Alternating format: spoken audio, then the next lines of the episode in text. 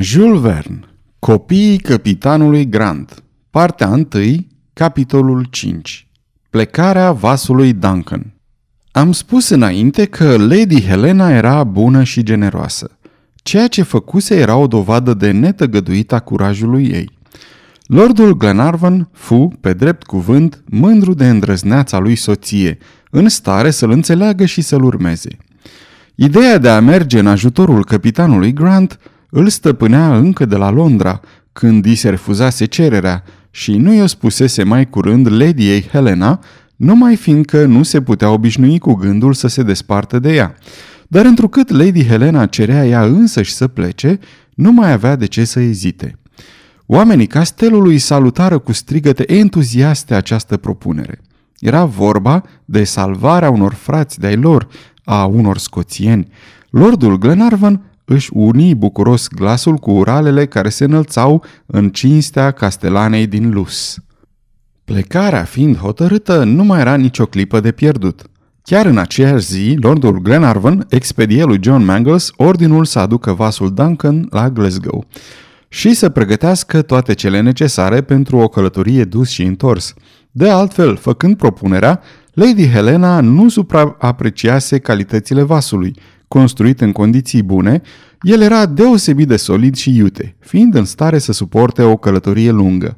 Era un iaht cu aburi, dintre cele mai noi și mai bune modele. Avea o capacitate de 210 tone de plasare și chiar primele vase care au ancorat în lumea nouă, acela ale lui Columb, ale lui Vespucci, ale lui Pincon, ale lui Magellan, erau cu mult mai mici.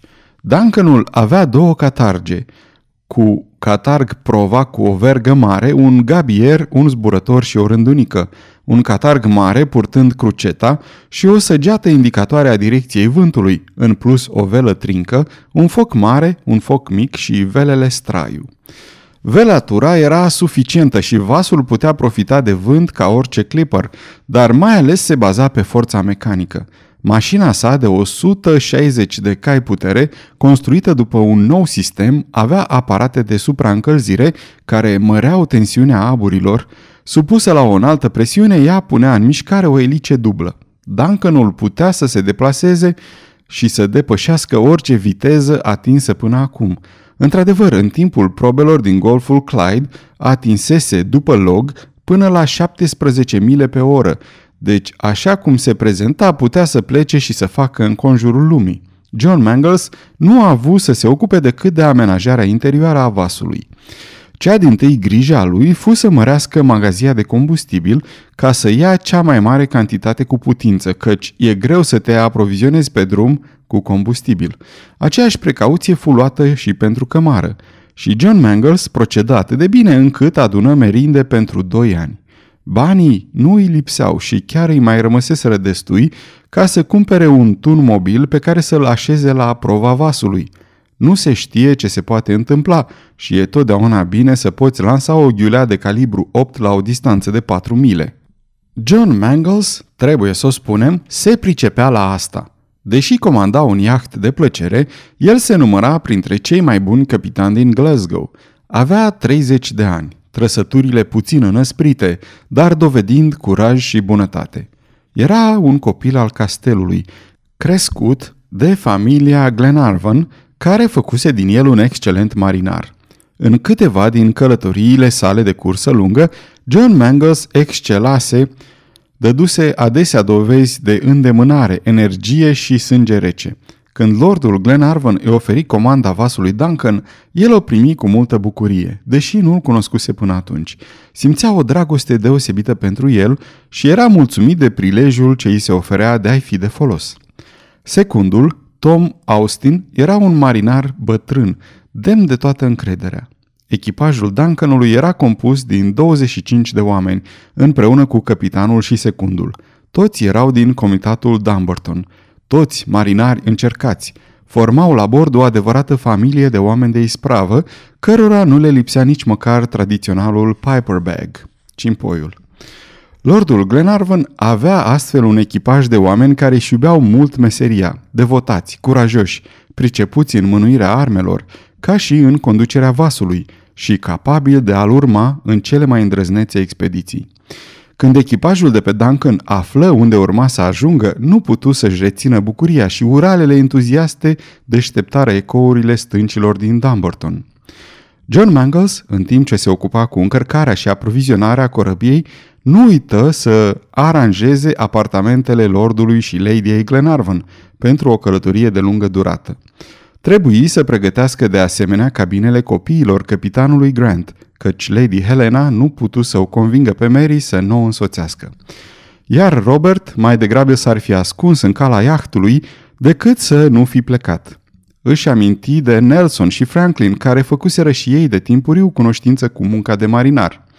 Cum să reziști unui asemenea pui de om? Nimeni nu încerca să o facă. Trebuie chiar să-i se admită calitatea de mus, ucenic marinar, refuzându-i se aceea de pasager, căci voia să fie de folos. John fu însărcinat să-l învețe meseria. Bine, consimți Robert, și dacă nu mă port cum trebuie, să mă pedepsești și pe mine cu biciul, la fel ca și pe ceilalți. De asta să n-ai nicio grijă, îl asigură Lordul Glenarvan cu un ton serios, fără să mai adauge că la bordul Duncanului, motanul cu două cozi, biciul, era interzis și că, de altfel, nici nu se simțea nevoie de el. Pentru a completa tabloul pasagerilor, e necesar să pomenim și pe majorul McNabbs. Era un om de 50 de ani, cu o figură calmă și regulată, o fire desăvârșită, un caracter integru, modest, liniștit și blând. Totdeauna de acord cu orice și oricine, nu discuta nimic, nu se certa și nu se înfuria. Pasul lui era același, fie că urca pe scară spre camera de culcare, fie că trebuia să ia cu asalt o cetate. Nu le emoționa nimic și nu s-ar fi clintit în fața ghiulelelor, fără îndoială, când îi va veni rândul să moară, va muri fără să fi avut vreodată prilejul să se înfurie. Omul acesta poseda în cel mai înalt grad nu numai obișnuitul curaj al unui luptător pe câmpul de bătaie, acea vitejie fizică datorată exclusiv energiei musculare, ci mai mult curajul moral, adică fermitatea caracterului.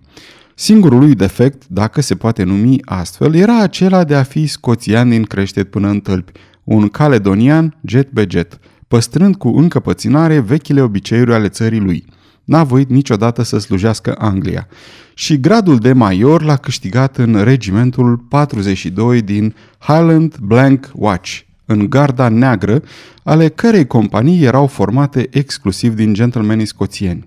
McNabbs, în calitatea sa de văr al familiei Glenarvan, locuia la Malcolm Castle și, cum era major, i s-a părut foarte natural să se îmbarce pe Duncan. Acesta era deci personalul iahtului chemat de împrejurări neprevăzute să ducă la bun sfârșit una din cele mai uimitoare călătorii ale timpurilor moderne. De la sosirea lui la Steamboat Quarry din Glasgow, iahtul monopolizase curiozitatea publică. În fiecare zi era vizitat de mulțime. Nu se vorbea decât despre el, spre neplăcerea celorlalți capitani din port, printre care capitanul Barton, comandantul vasului Scoția, un măreț vapor ancorat alături de Duncan, care avea destinația Calcuta. Scoția, datorită mărimii sale, avea tot dreptul să considere Duncanul o simplă coajă de nucă. Cu toate acestea, din zi în zi, atenția se concentra tot mai mult asupra iahtului lordului Glenarvan. Pe măsură ce se apropia ziua plecării, John Mangles se arăta și mai îndemânatic și mai expeditiv.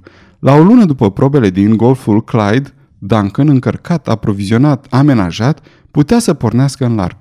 Plecarea a fost fixată la 25 august, astfel ca la începutul primăverii să ajungă în apele emisferei australe.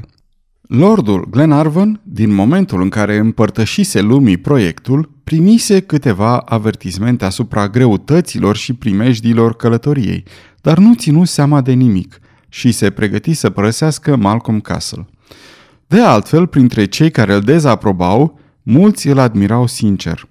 Apoi, opinia publică se declară pe față de partea lordului scoțian și toate jurnalele, cu excepția organelor guvernamentale, dezaprobară în unanimitate atitudinea comisarilor amiralității. Dar lordul Glenarvan nu se sinchisea nici de atacuri, nici de elogii. Își făcea datoria și puțin îi păsa de rest.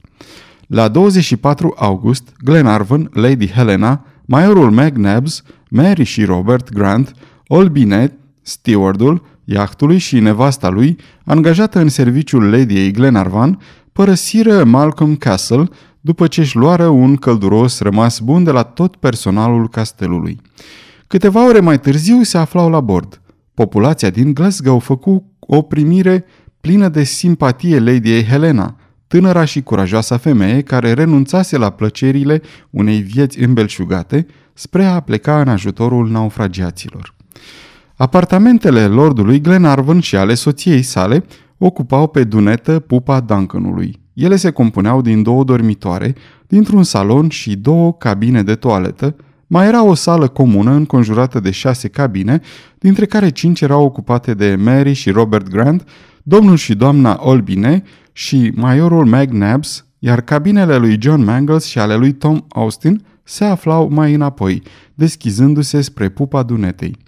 Echipajul era cazat între punți și destul de confortabil, căci iahtul nu avea altă încărcătură decât cărbune, alimente și arme. John Mangles avusese deci destul loc pentru amenajarea interioară și chiar profitase de aceasta cu multă pricepere.